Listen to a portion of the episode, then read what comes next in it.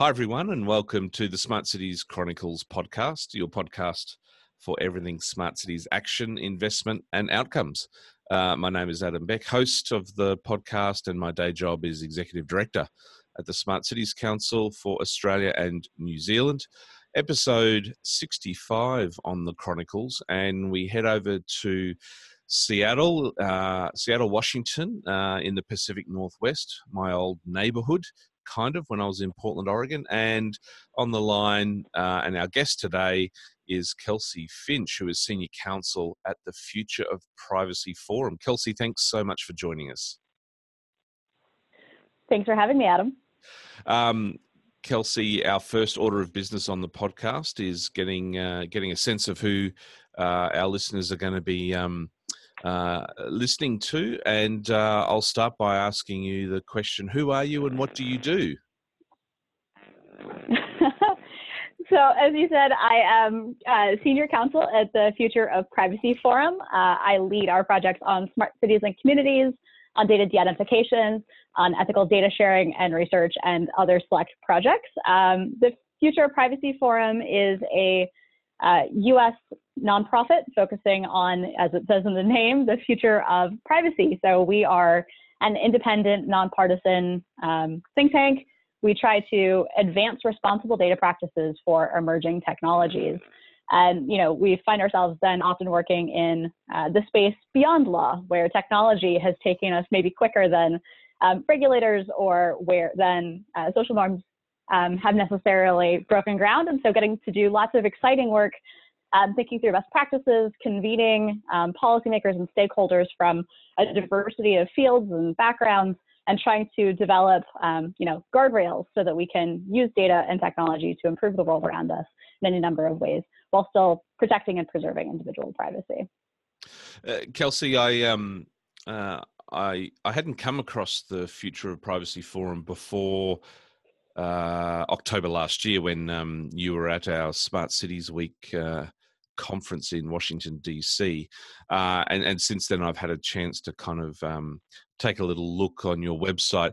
Um, this is no sort of um, this is no small shop with three people, you know, on the second floor above a Chinese takeaway store. Um, you, your your your your staff uh, expertise and the breadth and depth is depth is is, is quite significant. Um, is is is your work taking you right across the country? Does does the uh, does the workload increase? What what sort of the, the, the day look like there at the at the forum at the moment? Busy times. Uh, exceedingly busy times. Um, and, and, you know, we, we might not have started um, on the second floor of the shop of three, but when I started at FPF five years ago, actually, we were quite a small team um, you know, maybe five or six of us total, uh, and heavily reliant on um, a fantastic um, cohort of, you know, young attorneys and, um, you know, law school fellows and graduates and others um, to help us do the day to day. And in the five years that I've been at FPF, uh, we have expanded significantly. We're now up to 20 or 25 folks um, getting this all day, every day. And, you know, I think we'd all agree that this is a fantastic opportunity. This is an issue that only continues to grow in importance and in, um, you know, its connectivity to all aspects of our digital, um, you know, world these days. Uh, and exactly as you said, we we work um, around the country in the U.S., but also globally. Um, a fair amount of activity being driven by Europe, of course, but keeping our eyes on new developments. Um, in Asia, in South America, in Australia, New Zealand, uh, and trying to um, you know track the trends and developments of the conversation around privacy and data protection because it is intersecting with every aspect of our lives these days. So never, never a dull moment. Um, you know, always getting to see what's new and on the horizon in terms of technology, in terms of data uses, uh, and in terms of uh, society as a whole. Did you ever, um, going through law school, did you ever think to yourself that you'd be meddling around in, in technology and, and, and smart cities and, and those types of things? Uh, actually, yeah, that was that was my big goal. I didn't know it was going to be privacy. Uh, frankly, when I decided to go to law school, I thought it was going to, um, you know, certainly do something with the internet, certainly something with technology, but I thought it was going to land more in the copyright, um, you know, side of the world. Uh, and I just kept getting drawn into, um, you know, conversations about the impact of data on um, individuals and society, and the ways in which um, controlling information about us um, really is the underlying, um, you know, it underlies so many other fundamental rights. And um, was very fortunate to go from law school into a fellowship at the International Association of Privacy Professionals, uh, and have, you know, not haven't left the field since. It's just been, um, you know, incredible new things to explore um, every day, and it's a it's a really, um, you know, fantastic profession to be in. Uh, you know, I think a really welcoming um, set of people with really diverse skill. So I think um, IAPP membership has um, continued to explode over the last uh, you know decade or so. I think they turned 20 this year. Um, and so it's just become more and more of the day-to-day um, world. And so I get to work with people in companies, I get to work with people in civil society and academia, I get to work with policymakers at all level of government um, to try to um, tackle it, uh, you know, really pressing issues of our day. And I think that's something that's really special. Can I? Um, I'm going to be really unfair to you, and, um, and and ask a question about S- Seattle and and obviously your your home there at the moment. I mean, um, it, it's a real fascinating city. I mean, I was uh, I was visiting Seattle probably what, once a month, and it was between 2013 and sort of 2016 and um, the physical change, the the the, the growth. Uh, I'll also say, you know, gentrification of Seattle that was unraveling in real time in front of me. You know, I'd walk up Pike Street, you know, um, uh, to to sort of Capitol Hill, and uh, I could almost see, you know, every month I'd go, you know, the, the condos were creeping further and further up. The the the, the physical change um, the the level of affordability or lack of um, real estate development, and you know you, you can't escape those those sort of uh, big giant organizations like Microsoft and uh, and Amazon, of course. What what does what does um, what does it feel like? What does it mean, kind of living? In, in, Seattle and also working in this space of tech data and, and smart cities? It's uh, it's one of the things that drew me to Seattle. Actually, was that uh, looking to um, and you know, candidly, to have a little bit of mountains and rivers and the wildlife that Washington is so known for in my life, and to be able to find that, um, you know, I think a thing that draws so many people to the city, uh, which is the balance between, um, you know, be able to live a really urban lifestyle with like lots of art and culture and, you know, diverse people um, surrounding you. Uh, you know, on the one hand, on the other hand, be able to um, pretty quickly get out to the wilderness and be able to mm. have a hmm. little bit of a pause and a moment to yourself and a little privacy. And it's interesting um, to find how people manage that. And I think it is a city that's changing rapidly. Um, certainly, the influence of um, you know the technology sector in Washington can't be understated, particularly in Seattle. Mm. but it's been really exciting also because that makes the, the, the, people of Seattle are much more engaged with these conversations, with these ideas than folks in many places um, around the world. And so there's a really active and really vocal community of privacy advocates. Um, mm. And one of my first experiences, actually, uh, a couple of years ago, um, FPF worked on a project with the city of Seattle um, to do privacy risk assessment for its open data program. And as part of that, we came to town and we were interviewing city employees and we met with this Community Technology Advisory Board, the CTAB, which is a standing group of um, you know, folks who are interested in how the city is approaching technology questions and want to have a voice and want to be part of that process.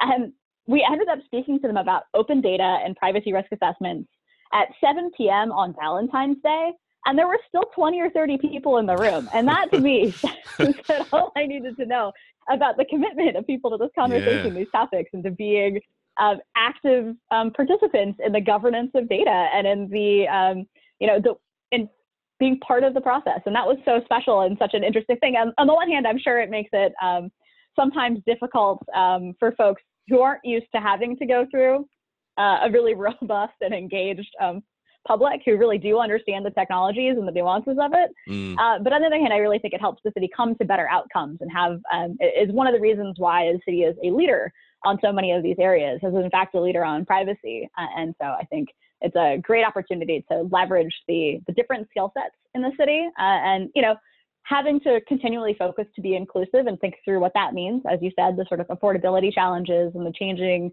um, you know, demographics and dynamics of the city are something that can't be, um, you know, ignored. But I think that also then helps strengthen the ways because the city does do so much to engage people in these conversations. I think that that helps um, create um, better outcomes overall, and so can hopefully create a model for for other cities. So yeah, I'm a big fan of everything Seattle is doing. Clearly. Yeah, well, well I, I, came through uh, and, and, was part of the green building movement for many years, uh, and, and, sort of st- still am at heart. And um, uh, that's where the green building movement kind of started in the US. You know, the first city to embrace, uh, you know, green building policy, and um, there was some um, there was some uh, staff in the city that that led that program uh, and became real rock stars. Um, Lucia Athens and um, and others, and um, it's it's certainly got uh, certainly got the street cred in terms of setting setting global benchmarks. Um, but uh, our conversation today, beyond uh, Seattle and the city itself, um, civic civic data governance. Um, so let's un, let's unpack that. Um, can I can I start sort of uh, top level and and get you to share with me what those three words kind of mean when they come together? Civic data governance. We we hear about governance a lot uh, data governance. Can you share what your views are around the idea of civic data governance to start with? Yeah, and I will also I want to throw out a quick shout out um, because I was loving on Seattle so much. The team in Portland, um, you know, your old home is also doing some really fantastic things yes. these days on these issues. So yes. want to give them, um, you know, a lot of kudos as well. I'll let um, them know. but to your, absolutely. Um, well, so to your question, uh, you know, I think because data governance is such a um, is becoming um, such a well-known term that it's it, in a lot of ways it's like the term smart cities. It means a lot of things to a lot of people, and it can be hard to pin down a specific um, you know operable definition. Uh, and so, in many ways, sort of the civic aspect, I think, is the most important piece when we talk about civic data governance. We're really um, grounding it in the aspects that matter the most to um, you know, that really fantastic intersection of local government uh, and community and um, you know, private sector partners and all of these things that are going into smart cities generally, but making sure that when we're thinking about them, we're coming to them from the perspective of um, the public benefit and the public good and what it means, um, you know, in, in, sort of true, um, you know, civic service, civil service to to our communities. And so when I think about data, civic data governance, particularly, I'm really thinking about, um, on the one hand, organizations um, and particularly cities, but also their partners' obligations about, you know, carrying out in a responsible manner the day-to-day management of their data assets. And that can look like a lot of things.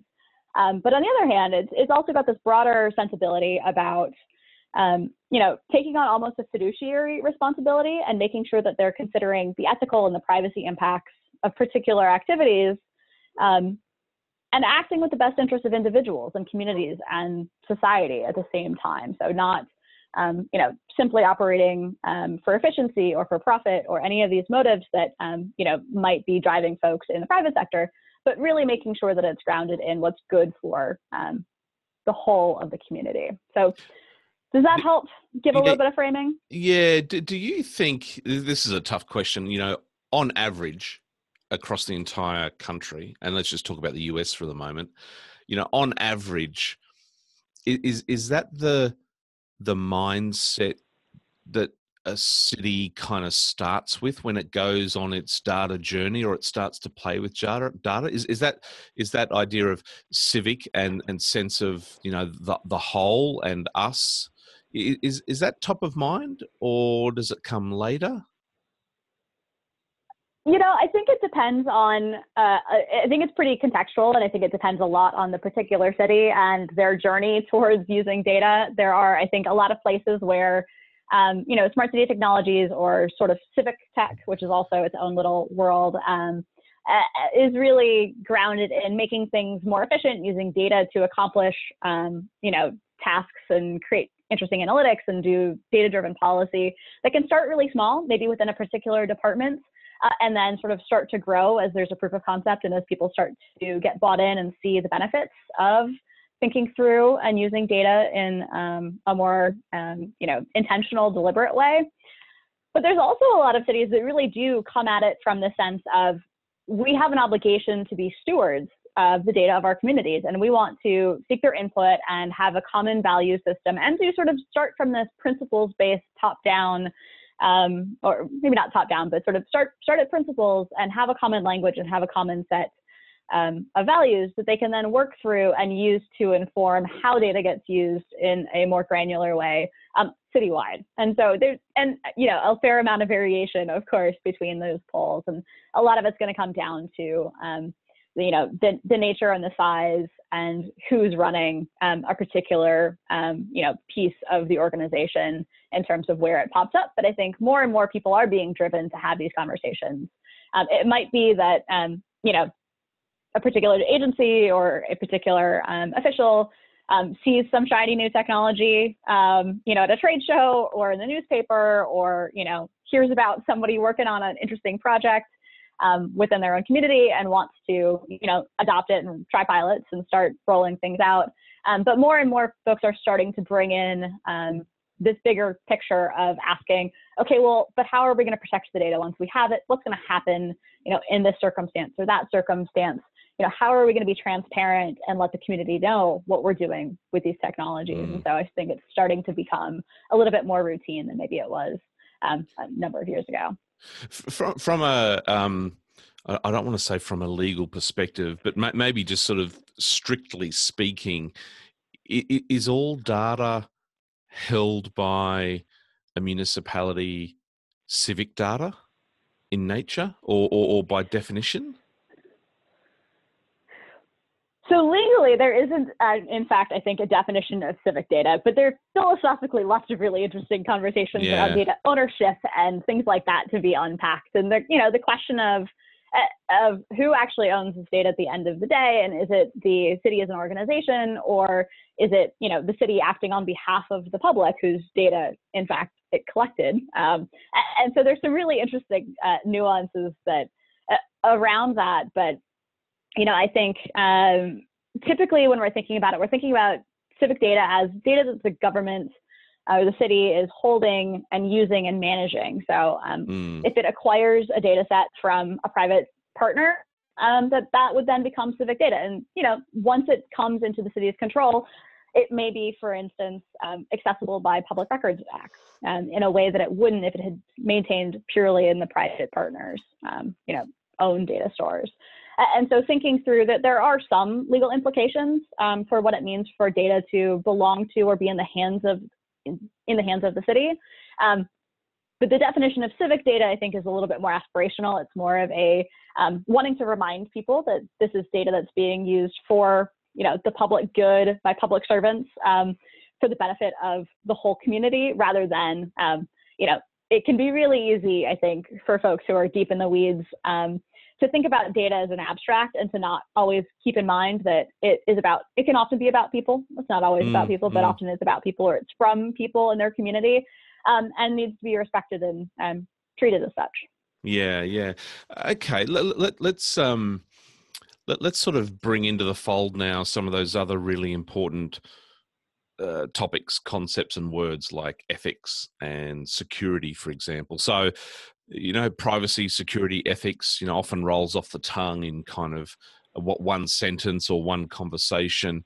Um, is there is there a uh, is there a sort of a, a, a blueprint or a methodology by which you work through those as an as a you know as a local authority? I mean, I mean, creating and publishing uh, policies around those things are, are always very important. Is, is, there one? And I don't know if you're going to be a bit biased here, but you know, because of the the FPF. But is there one that um, particularly uh, you, would recommend uh, an organisation start with? Like, if you had the choice of ethics, security, or privacy, I, I, I don't have the time or resources to create policies or strategies for each at the same time. If I had to pick one, what, what would what would one pick first? Is, is there some logic to this? Well, so I think the good thing and the bad thing about that question is that when you're addressing any one of those things, you are going to be in some way addressing the other two. Um, and, mm-hmm. and, I think you're right. People use the terms privacy and security and ethics. Um, sort of in a, we've thrown the kitchen sink at you. you. Hopefully, you understand the gist of what we're trying to accomplish. And it, it is helpful to sort of unpack these things. And so, I, first off, I have a lot of conversations with people about the idea that privacy and security are not, uh, are, are different things. And hmm. actually, mm. in fact, um, I say this as a privacy professional, we are very bad as a profession about defining privacy. We've been working for 100 years and we still don't have um, something that's easy and tangible uh, and you know fully agreed upon by everyone uh, as to what it means to be talking about privacy. Um, so you know, we have on the one hand, we know that privacy isn't security. Um, those are two separate things, but they're equally necessary. You can't have privacy without security uh, and you can't have security without privacy. So important to um, address them both.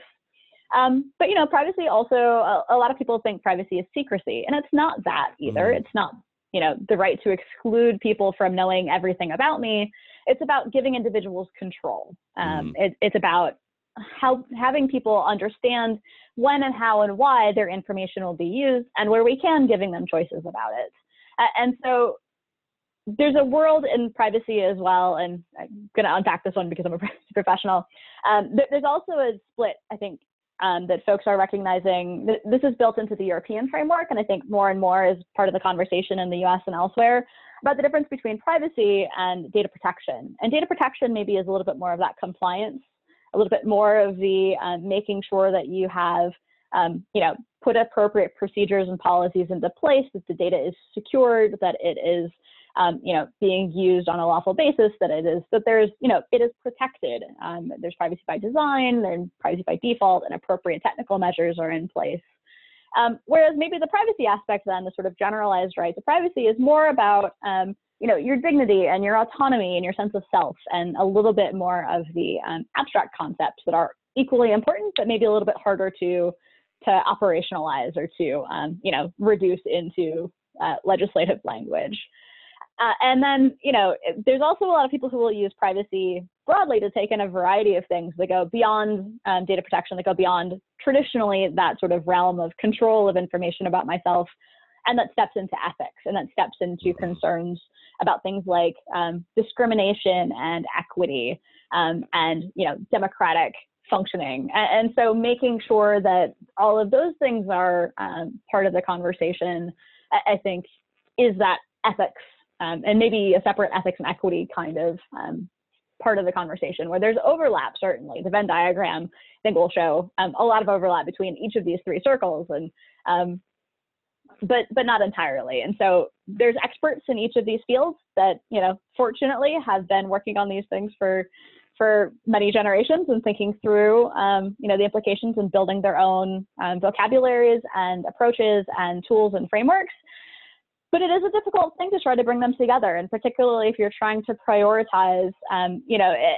and I think just the, the lesson to be learned here is that they are intertwined. You can't think about um, how you're going to secure information without, you know, you're thinking about who should have access to this under what conditions. Those are privacy questions as well. You need to be thinking mm. about, um, you know, which organizations, which individuals should be able to have access to these and for what purposes. And you need to be able to document that and justify that and have um, communicate that to the public and be transparent about it. And so, in a lot of these ways, these things all come together. And when you're thinking through, um, you know, what security often allows you to say what the system, you know, what the normal parameters for the system are. Um, but privacy and ethics will inform what those parameters should be, what you should be allowed to do with the information, even if it's all authorized. And so that's where I think um, there's a lot of beneficial overlap um, you know, I, I'll throw in also that we're starting to see the development of this privacy engineering um, side of the profession, oh, okay. which is interesting, but I think still probably um, nascent. But to the extent that folks uh, and lots of encouragement, um, you know, for folks in the U.S. to continue working with academic partners and institutions. But there's a lot of really interesting um, privacy engineering activity happening um, in the academic world that is only just starting to cross over. Um, but we're starting to see some of the cities reach out and find, you know, fellows and interns and um, partnerships with students that are um, hopefully going to be fruitful in the future. and maybe help square all these things together. Yeah, okay. That's uh, that sounds like a, a, separate episode on its own, privacy engineering. Um, so, so, let me be a bit um, controversial and provocative for a moment, Kelsey, and um, uh, you, you don't have to answer this question. And I said to you before we came came on, I said I don't really ask hard questions, but um, given what you just said, um, let me make a statement. Uh, so it's it, it's it's not necessarily a question, so it's a statement, and I want to get your reaction to it. Um, so okay. so ba- based on uh, that that little sort of conversation we had there, security, ethics, privacy, control, things like that.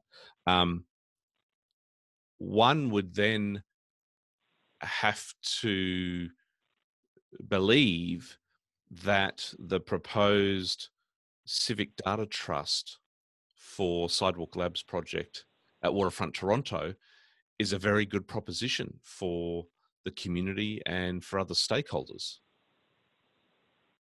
Because the idea of the Civic Data Trust picking up as a tool and embracing a number of those uh, concepts seems to be on paper um, the theory of uh, quite uh, quite robust, and and the intent of a civic data trust uh, is, upholding a number of those uh, aspirations and objectives. Would it not be?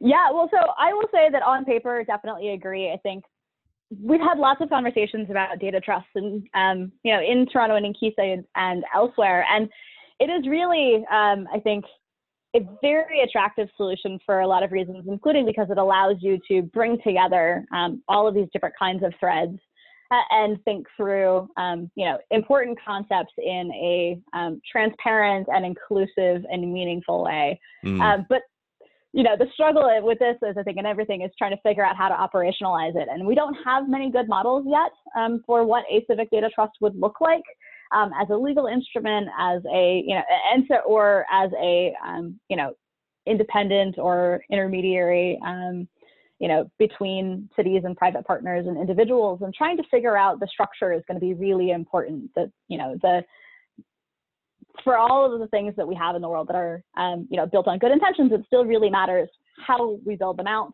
and how um, they're managed and held accountable. And so I think that's the hard work that's being done by a mm. lot of mm. folks right now. There's, mm. you know, absolutely a ton of fantastic research happening by folks in civil society and academia, um, in cities and in companies around the world.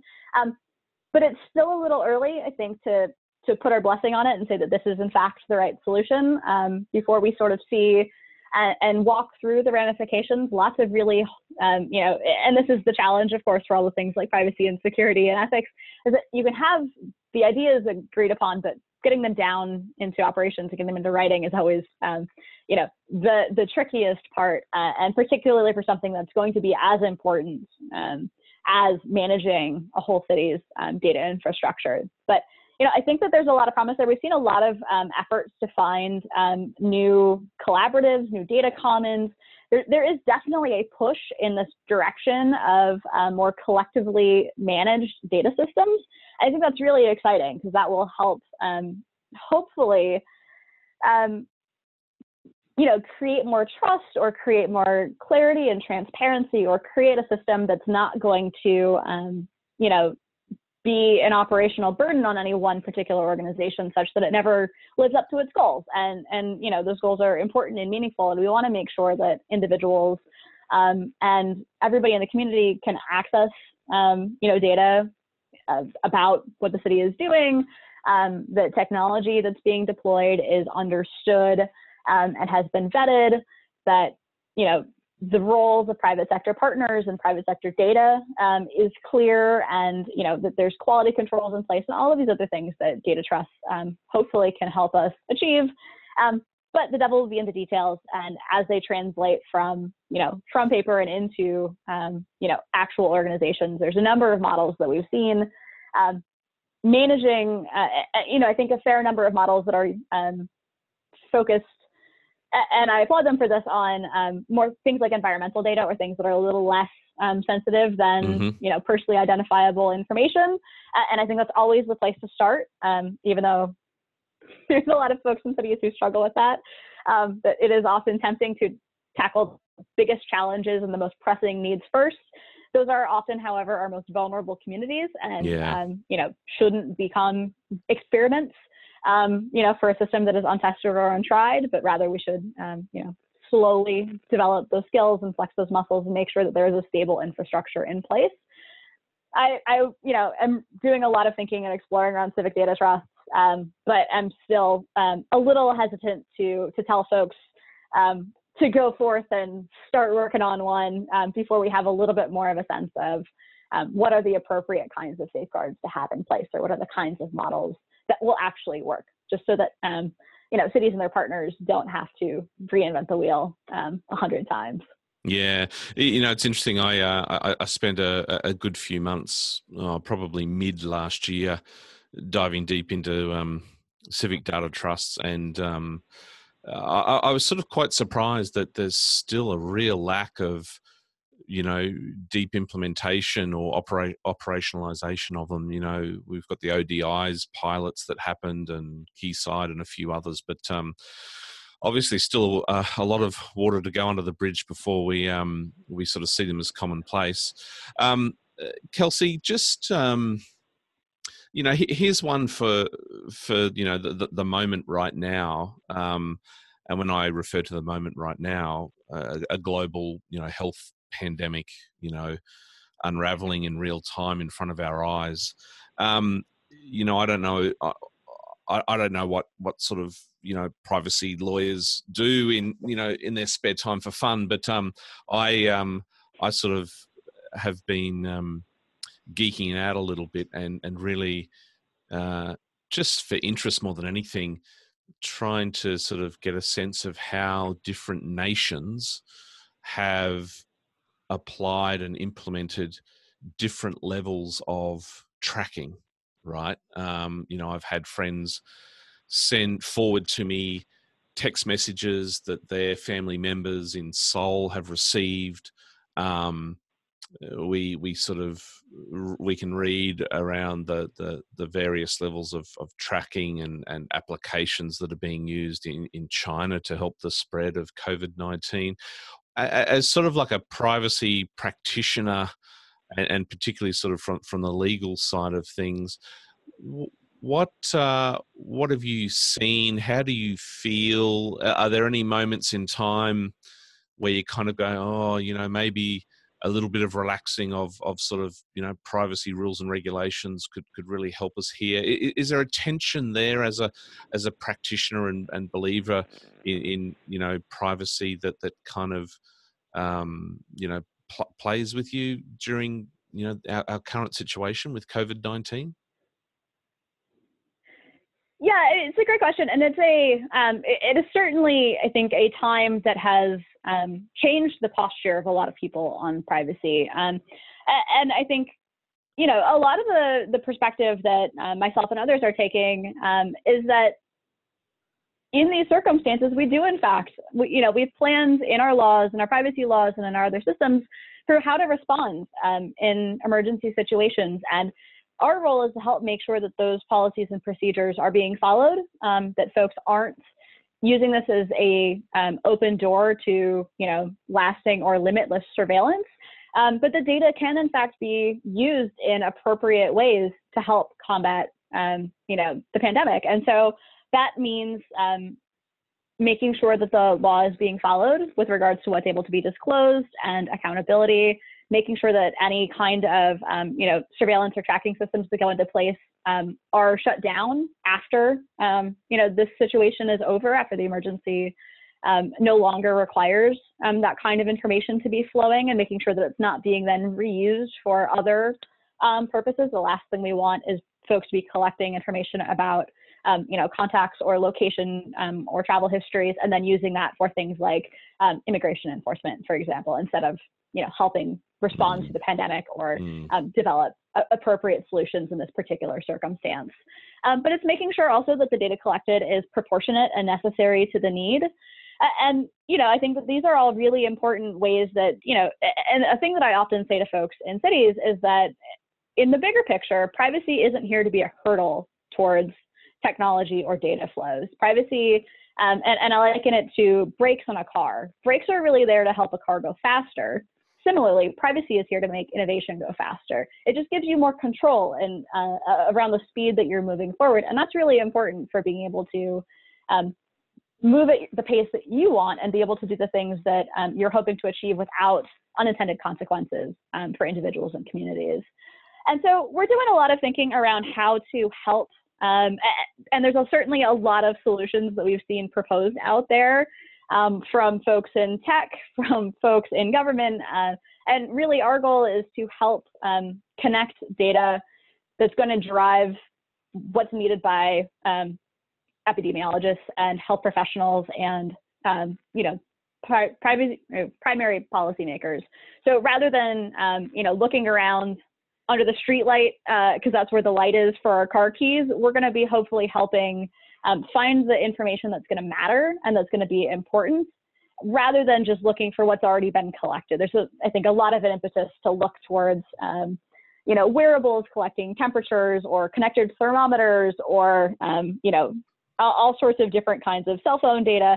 And these things might look um, useful up front, but they might not actually solve the need, in mm. which case it's not necessary. It's in fact a waste of resources to try to clean them up and get them available. Uh, and also trying to remember that they might not be representative of the whole population, right? That there's a lot of these, and this is maybe part of the ethics and equity conversation, that if you're relying on connected thermometers to help track fever, um, you know, in your community, you're going to have to remember that a lot of the folks um, who are particularly vulnerable in low socioeconomic, um, you know, communities or people who are um, elderly or less inclined to be using those technologies will be left out of that data, and you might be getting skewed and inaccurate results. And that's certainly not what we want to be basing policy on.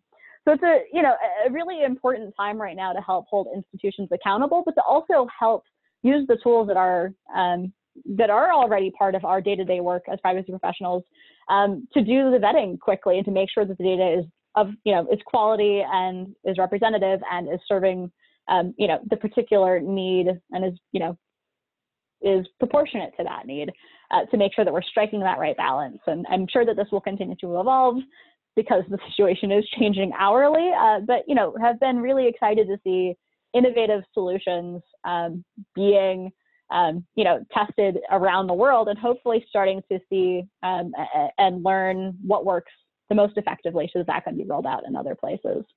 Yeah, it, it's it's a really interesting time. I mean, uh, one thing I've noticed is with uh, pretty much you know a majority of the world at home now, either in, in mandatory lockdown or you know voluntary isolation or indeed working from home like you and I are. Um, the the sort of um, you know, if I can say it, sort of you know the, the outer parts of many of our cities, the suburbs, are kind of are kind of quite alive at the moment. You know, uh, in many cases, that the downtown or CBD is is quite dead. Um, yet, sort of the neighbourhood centres, the local coffee shop, you know, because everyone's at home. Um, and what I have noticed is, um, let, let me try and sort of explain this. As you as you get out of the city, as in the, the downtown, the, the built up urban core, as you get out of the city, the kind of availability of, of data dissipates a little bit. Um, I was chatting with some cities last week and I said if there was one data set, one data source you could have right now to help with your immediate relief and and you know um, stopping the, the bleeding and hemorrhaging with respect to sort of small business closure you know retail and restaurants and local stores you know what would that data source be? And they said well we would love you know like a, a real time source of you know how many how many businesses how many small businesses have closed down today uh, and and that that data set is just it seems to be the elusive one that everyone wants. Um, do my question then, Kelsey, is: Do you think as we come out of this um, of this current crisis, do do you think there'll be a greater appreciation for data and insights, and and and how it can help us as communities and economies? And is there anything specific in terms of type of data or data sources that you think uh, are, going to sort of be more valuable than than others? Yeah, I think that absolutely that we are starting to see um, some of the critical gaps in the data that we're collecting about our communities. Some of the places where um, you know we might not have as much insight as we would want or need in times of emergency. And I think great to identify those now and hopefully be able to work towards, um, you know, finding an appropriate way to to get that kind of insight. I think we're learning a lot about, um, you know, how easy it is to make information flow or not during um, times of, of emergency. Uh, and I think that's also important to sort of identify the operational and technical hurdles that we might all be living through. And hopefully, uh, I hear cities talk a lot about resilience. And I think in some ways that's, you know, they, they have security in mind, but I think not often managing those information flows uh, and making sure that they are open and, and functioning um, no matter the circumstance. I think this is an important part of, of building resilience in a digital way um, going forward. Uh, I will say that in terms of information that we will be collecting, we're trying to, I think, have an interesting conversation right now about the benefit of insights and data about individuals versus about communities or mm, trends. And so yeah. trying to figure out that balance between, and in some ways it's the problem of the heat, but like how much information do you need to have about how many individuals to be able to make mm-hmm. actionable um, yeah. decisions and informed decisions? And that's a really tricky one, but hopefully one that we can help continue to work through. Uh, and I will say that I think that there's going to be um, a very big push towards data-driven governance and policy uh, as the immediate, um, you know, wave of medical um, response dies mm-hmm. down as we turn into uh, economic recovery. I, I, will say that for that, it is um, for us in, here in the U.S. It's um, the census day. And I think that's a really important um, piece of this because it's going to be really hard to do um, policy and understand changes to our economy and our society and our communities if we don't have a denominator to be working from, which is, uh, so I think that the important call um, to encourage folks to fill out their census forms and be part of getting counted so that we understand as a baseline what our community looks like right now, and then we can be able to make decisions on top of that. Of course, it's a difficult um, task during a global mm. pandemic, and there's understandably lots of other things on people's mind, but I think that's going to be a particularly important data set.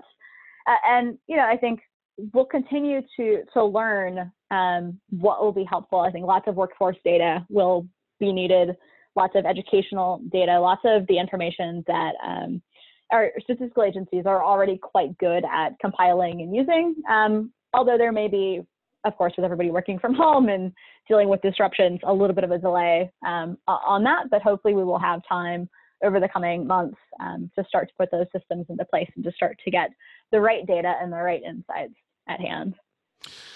Well, the coming months are going to be certainly interesting. Um, my, my, last question, then, Kelsey. Um, uh, I suppose you know this is usually the you know the, the, the feel good question to end the podcast, which is you know what what are you looking forward to uh, for the remainder of 2020? I know it's um, sort of unusual and unprecedented times, but but what what can you share in terms of uh, what's coming up for you and and what do you what are you really looking forward to?